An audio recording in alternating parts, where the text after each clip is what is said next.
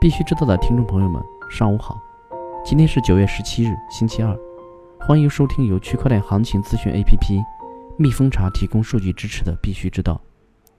今天的主要内容有：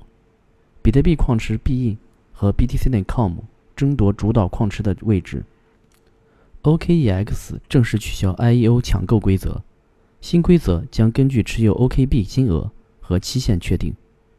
赵长鹏称。有做市商试图攻击币安期货平台，用户未受影响。首先来看数字货币行情，蜜蜂查二十四小时行情早报，九月十七日八点数据，BTC 报价一万零二百七十三点七八美元，二十四小时跌百分之零点四一，交易量为一百二十点一四亿美元；ETH 报价一百九十七点七四美元，二十四小时涨百分之四点二八，交易量为七十五点五七亿美元。XRP 报价零点二六幺零美元，二十四小时涨百分之零点二一，交易量为九点二七亿美元。中信建投证券研究首席经济学家张岸元在公众号发文称，六月十八日，脸书发布 Libra 白皮书以来，各国政府、央行及监管部门对私人机构发行基于一篮子储备资产的加密稳定币高度重视，或者说警觉。与国际主要货币发行者的保守态度不同，中国人民银行对此表现出了异于寻常的进取态度。先是在八月二日，人民银行明确提出加快推进法定数字货币研发步伐，此后又通过多种渠道释放央行数字货币设计理念、技术架构、运营体系、先行试验区等方面内容，信息指向该币可能在年内推出。在支付宝、微信支付等移动支付工具已经如此快捷的今天，人民银行急于推出法定数字货币，其目标显然不在于进一步推动国内支付的便利性，应对国际主导货币及境外数字货币的双重挤压，缓解资本项目管制长期化带来的跨境支付矛盾，应该是央行数字货币的重要使命。巴莱克、渣打等银行巨头。加入基于区块链的供应链试点项目，包括巴莱克和渣打在内的几家主要银行已经加入使用区块链技术的试点项目，以提高全球供应链的可持续性。法国巴黎银行和荷兰合作银行也参与了这项实验。此外，还有森宝利超市、联合利华和剑桥大学可持续发展领导力研究所。所谓的 TRADO 模型。是在马拉维的小型茶农中试点的，他们将把社会和生态数据输入区块链，并获得一定的经济奖励作为回报。据悉，在发展中国家，约有五亿小农生产百分之八十的粮食。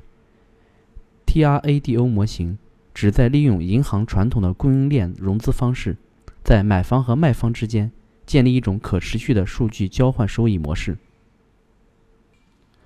比特币矿池必应。和 BTC.com 争夺主导矿池的位置。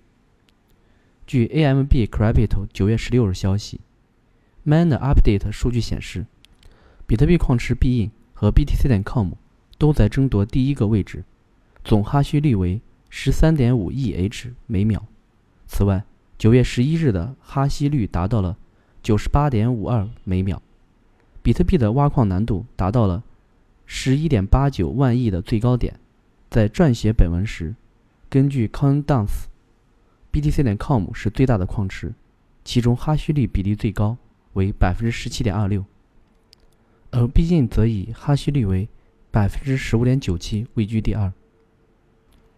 据 OKEX 官方博客宣布，其 Japsat 的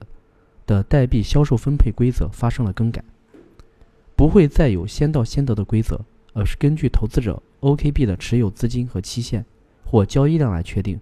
新的规则将从 Japsat 第九次代币销售开始生效。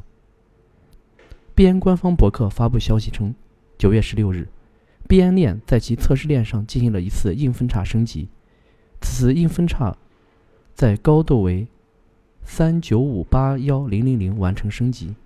目前平台一直运行稳定。币安 CEO 赵长鹏发推称，一家小型期货交易所。的做市商试图攻击币安期货平台，没有人被清算，因为我们使用的指数价格进行清算，只有攻击者损失了一大笔钱，仅此而已。攻击者是一个众所周知的账户，使用